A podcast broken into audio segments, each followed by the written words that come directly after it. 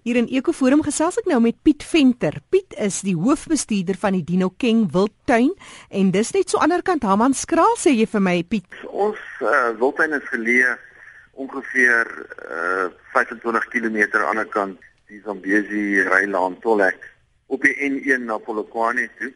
Die wildtuin staan so amper 20000 hektaar groot.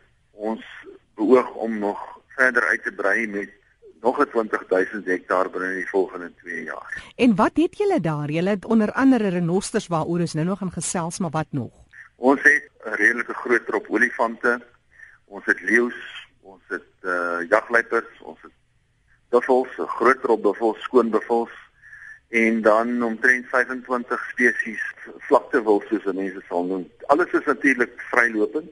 Uh groot vyf wat jy in enige groot vry wildtuin sal aantref. Die uh verskil tussen ons en 'n gewone wildtuin is ons is reg binne die gemeenskap. 260 grondeienaars binne die wildtuin en dan lê ons ook teen die Hammanskraal gemeenskap. So dit is eintlik mense mense hou daarvan om om te praat van die grootste stedelike groot vyf wildtuin in die wêreld en dit is letterlik wat dit is. So dis 'n baie interessante konsep en hoe sou julle die mense in en om die wildtuin bemagtig? Jy praat van Landsan Hammanskraal se gemeenskap. Wel uit die aard van die saak uh, hierdie hierdie projek was begin destyds nog deur Blue IQ van die Gauteng regering. Dit is een van sy primêre projekte gewees om sosio-ekonomiese ontwikkeling en toerisme groei in hierdie werklike arm streek van Gauteng te bevorder. So uit die aard van die saak word daar deur grondeienaars word daar ehm um, werk verskaf aan aan die gemeenskap. Al die projekte wat ons hanteer soos uh ons elektroniese hekke wat ons besig is om te finaliseer, ehm uh, word deur gemeenskapswerkers uh, gedoen. So daar's 'n direkte voordeel vir die gemeenskap uh, naasliggend oor die wildtuin. Nou vandag gaan dit oor renosters want ons het al hierdie onderwerp seker sou baie sê holriggery maar dit ja. bly 'n kwessie. Julle het nie uh, minder nie as 2 redelik onlangs of in julle omgewing wat gestroop is en ons staan al op meer as 500 renosters is so ver van jare in Suid-Afrika gestroop. Vertel ons bietjie oor julle renosters en wat julle doen want julle het ook 'n interessante projek van stapel gestuur. Ons het so 8 weke gelede het ons begin om um, ons renosterhorings te behandel. Uh, dit is eintlik 'n tweeledige projek. In die eerste plek behandel jy die renosterhoring met 'n uh, met 'n gif.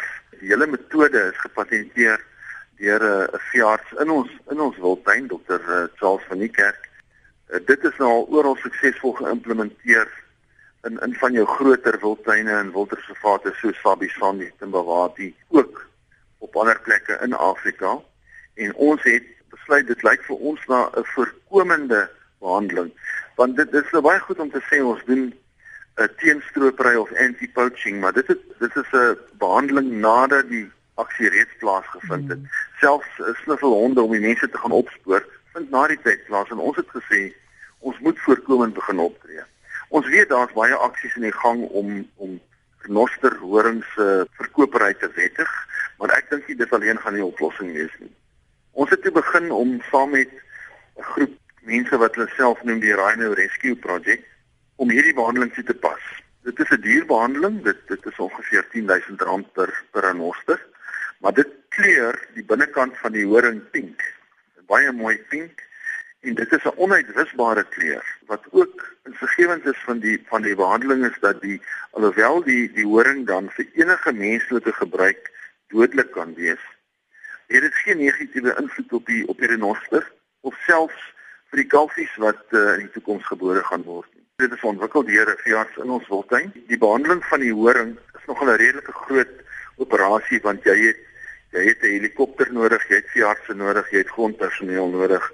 Dit neem ongeveer 2 ure om die renoster dan uh, plat te trek, te verdoof, die behandeling toe te pas en toe te sien dat hy dan weer uh, op sy bene kom en aanhardloop. Nou ons het nou komende eerskomende Saterdag is dit ons derde ronde behandeling en dan dan behoort ons omtrent al ons vernossers in die wildtuin eh uh, behandel te hê. Piet, wat sou jy sê? Waaraan skryf jy suksesse toe van so 'n proses? Wat jy dink suksesvol kan maak is dat ons ook die die feit dat ons renosterhorings vergiftig is uh wyd publiseer mm. in die media maar ook reg rondom die wildtuin teen al ons elektriese heininge. Daar's meer as 200 km elektriese heininge waar daar elke 100 meter word daar 'n plakkaat opgesit in vyf tale wat mense inlig dat die renosterhorings in hierdie wildtuin vergiftig is en dit word ook in mandaryns gedoen.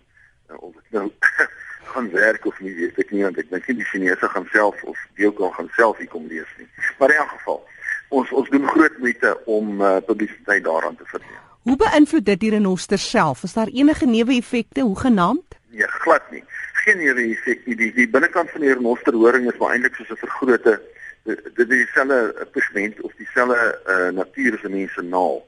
Dit het absoluut geen negatiewe invloed op die renoster nie. Dr. Charles van die kerk se behandeling is al meer as 6 uh, maande gebruik en daar was nog geen negatiewe effekte op enige van die renosters. En sover kon julle enigiets agterkom dat dit wel werk waar daar al van hierdie renosters se horings vergiftig is. Piet, wat sien julle?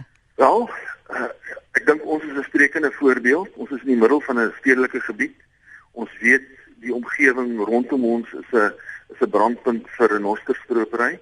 Daar is uh, twee of drie die laaste uh, twee weke uh, gestroop, maar uh, nog niks is by ons gestroop nie en daardeur nie dit dit sal nie gebeur nie maar ons glo dat die feit dat uh, ons mense waarsku dat die die horing geen kommersiële waarde het nie. Hulle hulle laat afskrik van die stropery. Nou wat die proses 'n bietjie duur maak is 'n mens sal dit elke elke 5 tot 6 jaar sal jy dit moet herhaal en natuurlik soos wat die wat kalfies gebore word, wag jy totdat hulle sekere grootte bereik het voordat jy hulle kan behandel. Jy wil nie te behandel as hulle te klein is nie. So daar bly nog altyd die die, die moontlikheid dat van die goed gestroop sal word. Maar mm. ek sê tot nou toe was ons suksesvol. Sover my kennis strek is daar in die gebiede waar die prosesse plaasgevind het ook geen stroopery gewees. Piet, en nou kan 'n mens maar net hoop dat die voornemende kopers van hierdie renosterhorings eintlik nie sou belangstel in hierdie helder pink renosterhorings nie dat dit tog wel 'n verskil sal maak aan die voortbestaan van ons renosters. Maar kyk die die die feit dat die renosterhoring in die binnekant is helder pink. Dit is regtig helder helder pink. Dit is amper 'n fluorescent pink in die binnekant as hy klaar gekleur is en jy kan dit nie uitwis nie. Dis onuitwisbaar. In geen reg uh, nee, is die woord regdenkend verkeerd, geen verkeerd of regdenkende koper van die horing sal sy geld spandeer op iets wat giftig is nie. 'n Enige persoon wat dit gebruik, gaan definitief die gevolge dra daarvan. Piet, maar nou wat van die wetlike aspek van die mens wat hierdie renosterhoring gebruik, die giftige een? Moet jy dan nie daai persoon ook in ag neem nie? Uh, tot 'n mate ja, maar ons probeer die renoster beskerm. Ons probeer nie die mens beskerm in hierdie proses. Het julle alle goeie maatreëls in plek dat die mense wat hierdie gif toedien, dat hulle goed beskerm is? O ja, nee, dit is 'n baie deeglike proses. Elke persoon wat betrokke is, moet die nodige beskermende klerasie en maskers en goeders dra want selfs as die as daai gif wat hulle in die horing uh onderdruk inspuit, hulle boor 'n gaatjie in die horing en dan spuit hulle dit onderdruk in en dan draai hulle die renoster om en boor weer 'n gaatjie aan die ander kant en spuit weer uh, aan die ander kant in. As enige menslike kontak kan 'n negatiewe effek hê. Nadat die gif ingespuit is, word die gaatjie baie mooi geseël aan weerskante van die horing. Dit is die einde van die proses, maar ons neem voorkomende maatreëls en ons nooi ook in die proses nooi ons mense uit om te kom kyk na die behandeling want jy wil hê dat dat die storie so wyd as moontlik versprei moet hmm. word. Ehm uh, en en dit, dan jy weet dit, dit dra uh, een op een gesprek in hierdie in hierdie verband dra dink ek baie groot waarde. Ons het skoolkinders uitgenooi. Ons het politici uitgenooi. Ons het uh, gemeenskapswerkers uitgenooi om te kom kyk. Uh, maar ons hou hulle natuurlik baie op 'n afstand van die proses af, maar hulle kan dit duidelik sien uh hoe dit plaasvind en hoe dit gebeur. Net baie vinnig, hoeveel renosters het julle?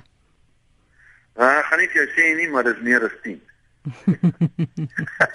dit is seker ook be, be, beskermingsmaatreëls wat in plek moet wees. Julle julle inligting so vertroulik moontlik hou. Ja, wat dit is so, maar die feit van die saak is uh, soos wat die renosters ons gaan almal behandel en ons het nog net 'n paar oor en dan dan is ons klaar met die proses en en ons um, moet sê sover die hele proses was suksesvol as gevolg van skenkings wat ons van die publiek af ontvang het.